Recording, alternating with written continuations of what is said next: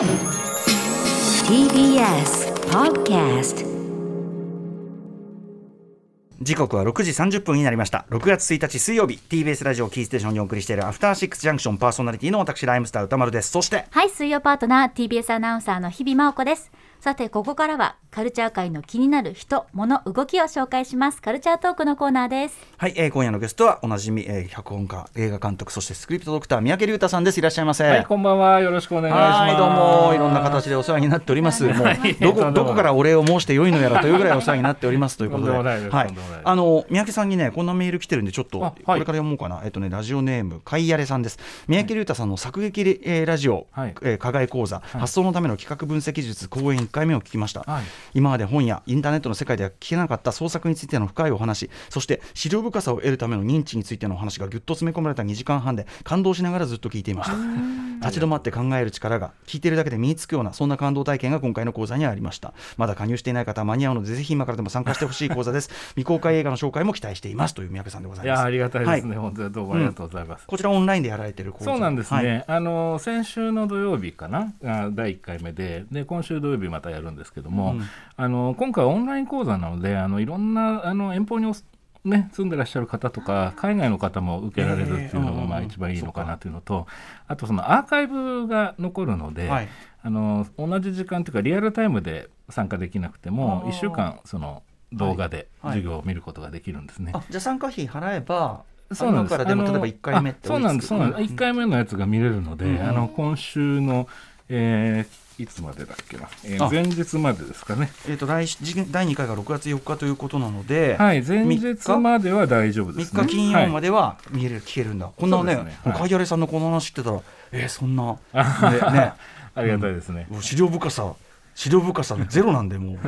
今すぐ手に入れたいって感じなんですけど、資料ゼロ、資料ゼロで、資料ゼロ、資料ゼロで、資料ゼロ距離でいろんなことをベラベラしゃべる。どうやってよく生きてこれたなっていうね。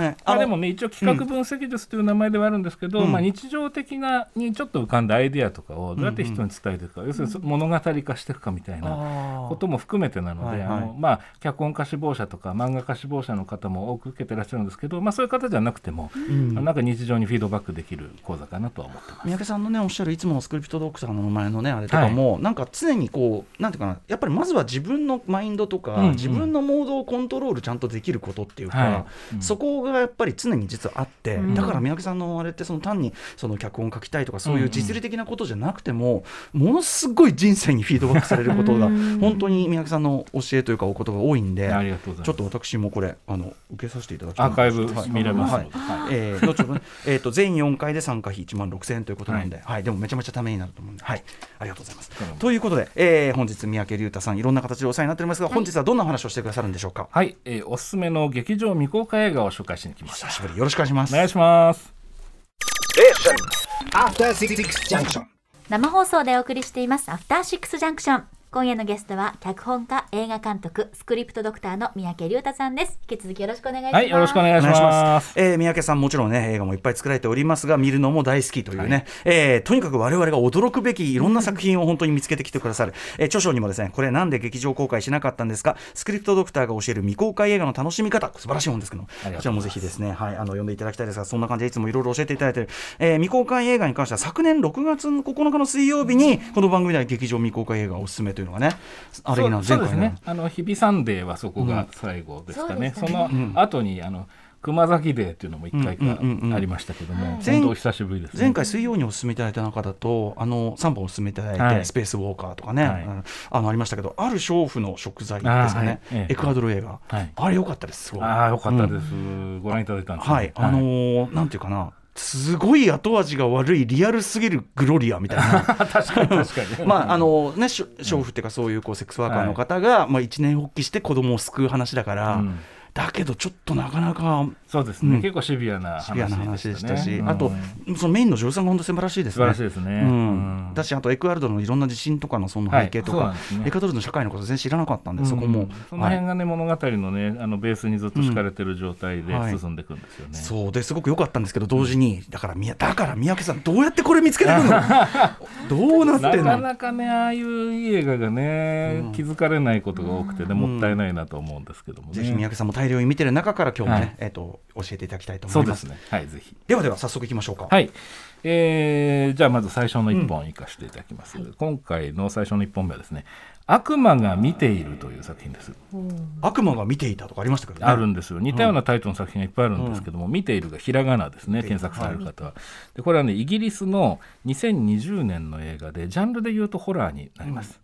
で主人公はですねあの、まあ、イギリスの都市部が舞台なんですけどもあのまあなんでしょうね、まあ、ホームレスの状態に近い男性なんですが30代ぐらいの方で,、でなんとか毎日超短期のアルバイトで生活をギリギリ回してるような方で。でもすごく真面目で一生懸命働いて暮らしてる方なんですね。でその方がある日その、えーまあなんていうんですかねこう同じような環境の人が集まってなんとかこう雨雨風しのいでた場所が、まあ、火事になっちゃって、まあ、追い出されてしまうっていう状態になるでそんな彼がある時その教会のシスターと出会うんですね。でこのシスターがその彼の真面目さ彼の人柄にまあ惚れ込むというかね、えーでその、えー彼にねなんとか宿をということであの居候先を紹介してくれるんです、でそこの居候先っていうのはあのー家賃はいらないと。とりあえず、で1日3食ご飯出してもらえると。でえじゃあ何すればいいんですか自分はって言ったら家が結構古いから修理だけやってほしいと。男手が欲しいっていうことなんだって言ってまあ行くわけです。そうするとそこには30代半ばぐらいの女性が住んでいてで母と2人で住んでますって言うんですね、でお母さんが具合が悪くて病気がちなんで男の人がいてくれると助かるわって。でところが彼は生活を始めるんです、まあ、水道管直したり壁を直したりいろいろやるんですけどそのお母さんっていう人がなかなか出てこないんですね。で定期的にどうもその天井裏から奇妙なうめき声とか物音だけが聞こえてくるんです。でその娘さんがご飯作ると彼の分を渡して私はお母さんに渡してきますって言って屋根裏へ消えてしまう、まあ、そんな生活が続いていくんですね。で彼はまあいろいろなんかおかしいなこの家ちょっと変だなと思いながら暮らしていくんですけども、まあ、例えばその水道がなんか詰まってておかしいなって調べてみるとよくわからない動物の死骸みたいなものが出てきたりとか、何なんだろうなってなっていくんです。でそのうちに実はその娘さんがお母さんにものすごく呪縛をね受けてる子供の頃から。で今もそうだと。気持ち的にはすごく縛られているってことが分かってきてそのお母さんが結構ねその娘さんに対してまあきついんじゃないかと、うん。いくら、ね、病気で苦しんでるとか言って。でなんとかこの女性をまあ自由にしたいと。自分が助け出せたらいいんじゃないかっていうふうにまあ彼は考えるようになるんですね。ところがですねなんかあのこの話って今の流れでいくと、まあ、いわゆるいい話ですよね、うんあの縛られてるお姫様を救い出すっていう話になりそうなんですけど実はちょっと変わった作りでもう一本別の時間軸の物語が同時に進むんです。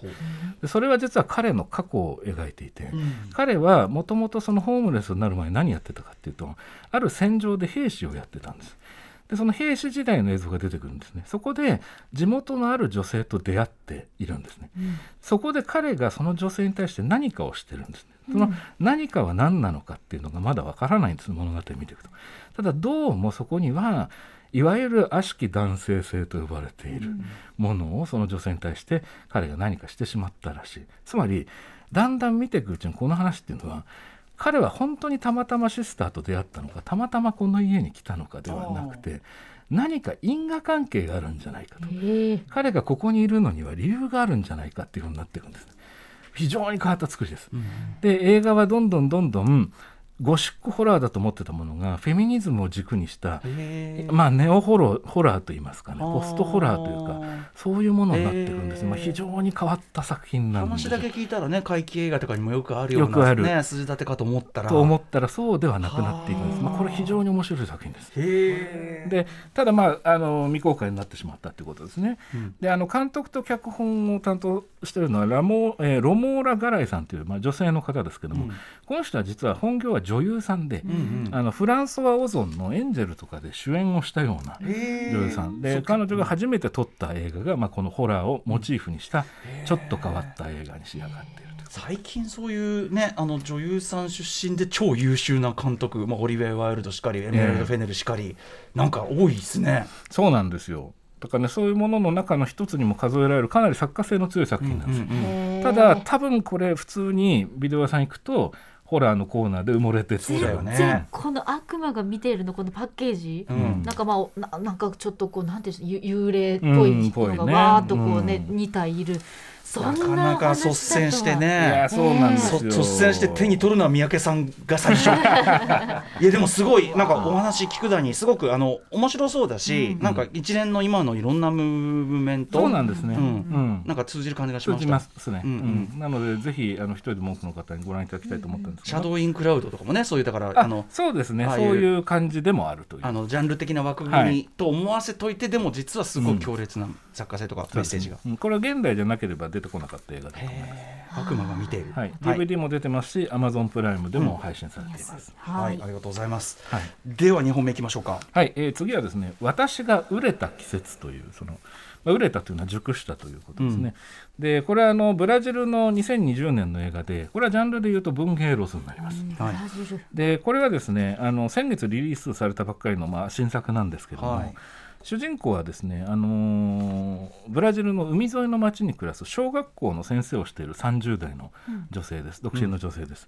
でこの方は子どもたちにもすごくす好かれてますし職場での人間関係も良好でとてもなんだろうなこう社会に溶け込んでバランスの取れた、うん。あー人っていう感じなんですよね、はい。うん、昼間は。昼間は、昼間は。で実は夜になると一人で住んでるその海沿いの部屋に戻ってですね、うん、まああれですね、まあ、言葉あれですけど行きずりのうん。いわゆる男性を部屋に連れ込んで、まあ、激しい性行為に及んでしまう、まあ、そういう毎日を過ごしています。でなんだろうこの人はって思っていくわけですね昼と夜の顔が全然違うぞと思っていくんですね。でまあそれは彼女の中で、まあ、ある理由があってそういうような生活になってしまってるんですけど、そのこと自体と、まあ、本人がどう向き合っていいかわからないっていう状態のまま、まあ、年月が過ぎていってるわけです。はいそんな彼女がある日ですね隣国のそのアルゼンチンの、あのー大学の先生、えー哲学の専門の先生とたまたま知り合って、でその表の顔でずっと過ごしてきてその周りの人からはもうものすごくあいわゆるなんてバランスの取れた人って思われてた彼女のそのアンバランスな部分が一発で見抜かれてしまうんですね。おーでそのことで彼女は動揺してで、はい。だんだん自分自身と向き合っていかざるを得なくなっていく、で彼との関わりの中でなんとか救いを見つけようとしていくっていう、まあ、それでもがいていくっていうタイプのお話です。でまあ文芸ロスの中では割と、まあ、よくあるといえばよくあるテーマではあるんですけども、まあ、それ非常に誠実に描いててですね、でちょっと普通の映画よりもあのセリフも少なかったりあの文学的な表現が多くて。なかなかこう俳優の表情の微細な表情の変化とかそういうところから、まあ、感情をこう汲み取っていくタイプの映画なんですけども、実はですねこの映画は 原作小説がありまして、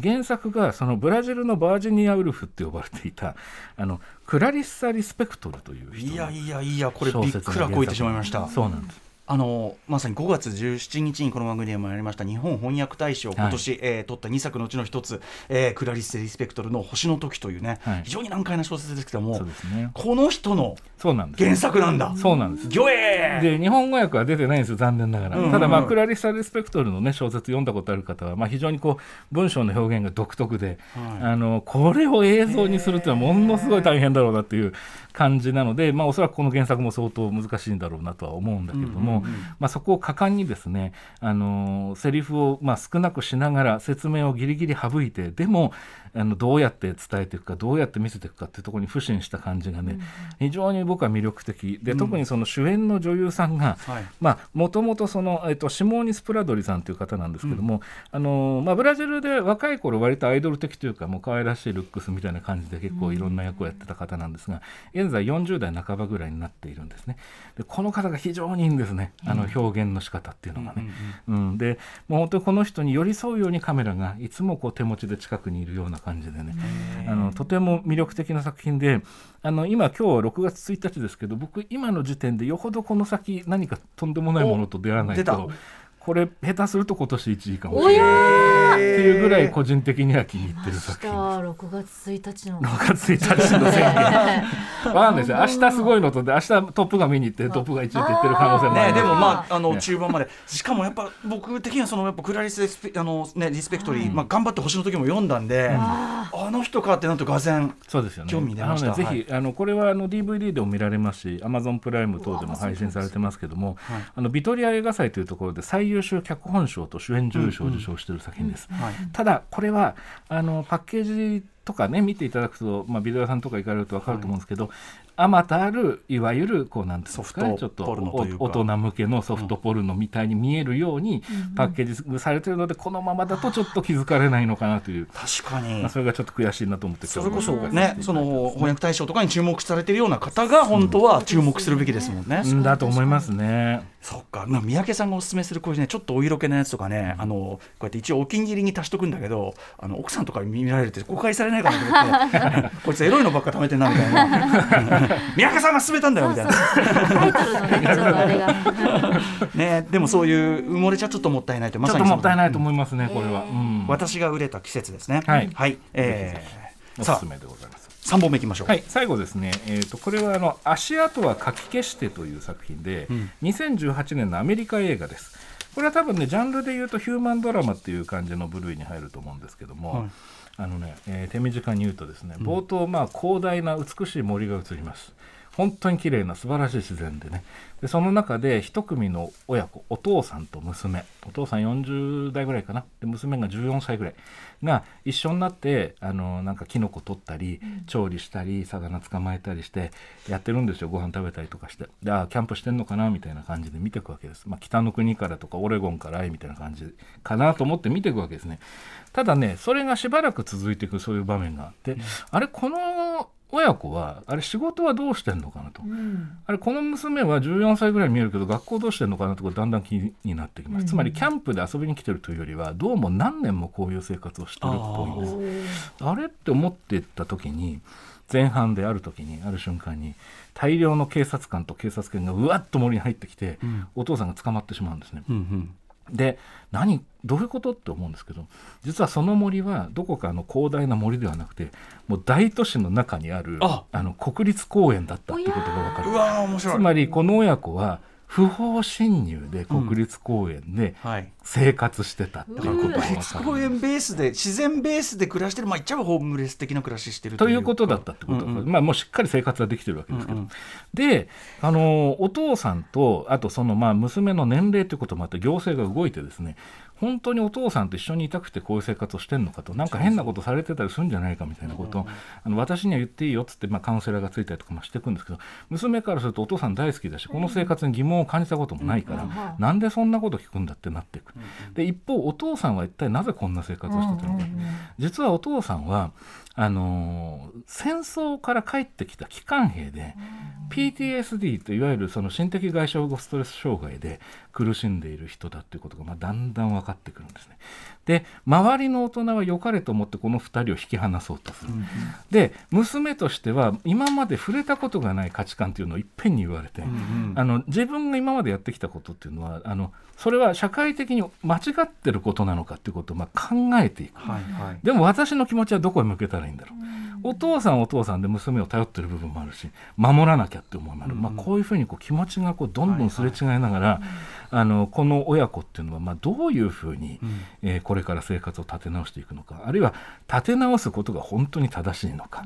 まあ、そういうようなことをこうそれぞれが見つめていくような渋い人間ドラマでねあのこれはねあのかなりよくできた作品であの僕はちょっとひ広くねおすすめできる作品じゃないかなと思ってます、あのしかもこれ意外と作り手とかキャスト見ると結構超一流ラインですよねこれ。そうなんです。監督はあのこちらも女性ですけどもあのデボラ・グラニックっていうあの、うん脚本も監督もこの人ウィンターズ・ボーンっていううんウィンターズ作品をボーンだもんね。やった方ですね、はい。うん、あの感じも残ってますねやっぱりはい作品の中にキャストもベン・フォスターにトーマシン・マッケンジーでしょ？そうなんですよ。あのラストナイト・インフそうです。よね。そうです。アニャ・テイラー・ジョイじゃない方の、ねえ、はい。めちゃめちゃなんていうか一級キャストだし、まあ、超一級です。だからこれがあのこれ実は DVD が出てなくて、うんうん。アマゾンプライムで僕は見たんですけども、これ多分普通気づかれないままこのままいっちゃうんじゃないかなもったいない。ちょっとあまりにもったいないかなこういうのだからそうなんですよ。なんかねこうしなんかねしれっとアップされてて埋もれちゃってて、うん。誰もキュレーションしてなかったら本当にいもんね。本当にねなかなか気づかないよねっていう感じがしてね。これはもうぜひ今日ご紹介したいなと。足跡はかき消して。足跡書き消して。なんかあのこうそれこそチャップリンのキットじゃないけど、はいはい。あのなんかこうアウなんていうのドロップアウトお親子ものとか、ねえ。ドロップアウト疑似家族ものってあるけどありますね。なんかそれ今まではそれを引き剥がす社会がはいなんかこう、はいはい悪として書かれてさ、ええあれだったけどやっぱ冷静に考えるとねそれうん本当にやっぱ客観的に見たらそれやっぱり虐待のうちに入るんじゃないのとかさ、そうなんですね。ね結局おそういう今の父さんが望んでる生き方と娘が望んでる生き方ってなんだろうみたいな、うんうん。だから今回の3本っていうのは実はその通底してる部分が実はあるかなと思っていて、うんうん。うんその自分自身の生き方をどうやって探していくかっていう、まあ、苦しみながら解放に向かっていく人の話でね。あの全然それぞれジャンルは違うんですけど、まあ、そういうふうなものがあのそこに流れてるかなと思って、はい。はい。お勧めしたいなと思いました。ということで本日三宅さんにお勧めいただいた未公開映画3本おさらいしておきましょう。はいまずは1本目です。2020年に公開されました悪魔が見ているイギリスのもの。そして2つ目はこちらも2020年。私が売れた季節ブラジルの作品です。そして最後は2018年公開。足跡は書き消してアメリカでの公開ということになります。これすべて Amazon プライムで配信するということですから見やすいということですね。はい。そして最後に三宅さんからお知らせごとお願いします。あはい、えー、と冒頭でご紹介いただいたあの、えー講座なんですけどもあのどういうふうにアクセスしていいかっていう話をちょっとさ,、さっきすいませんし忘れてしまったんであのツイッターでスクリプトドクターの脚本教室っていう僕が出してる本のアカウントがあります、そちらに飛んでいただくとですねあのチケットの申し込み方法がおそらく固定ツイートされていると思いますのでそちらにアクセスしていただくとあのいろいろ分かりやすいかと思います。はい、えー、作劇ラジオ課外講座もね、これ、なんかまあめちゃくちゃ興味あるんで、ちょっとこちらも。はい、ぜひぜひ。はいえーということで、えーここまでのゲストは三宅龍太さんでございました。今後もまたいろんなお忙しい中、すみません、お世話になると思いますが、とんでもない申し訳はい、えー、三宅龍太さん、ありがとうございました。はい、ありがとうございました。明日のこの時間はゲームジャーナリストのジニさん登場です。After Six Junction.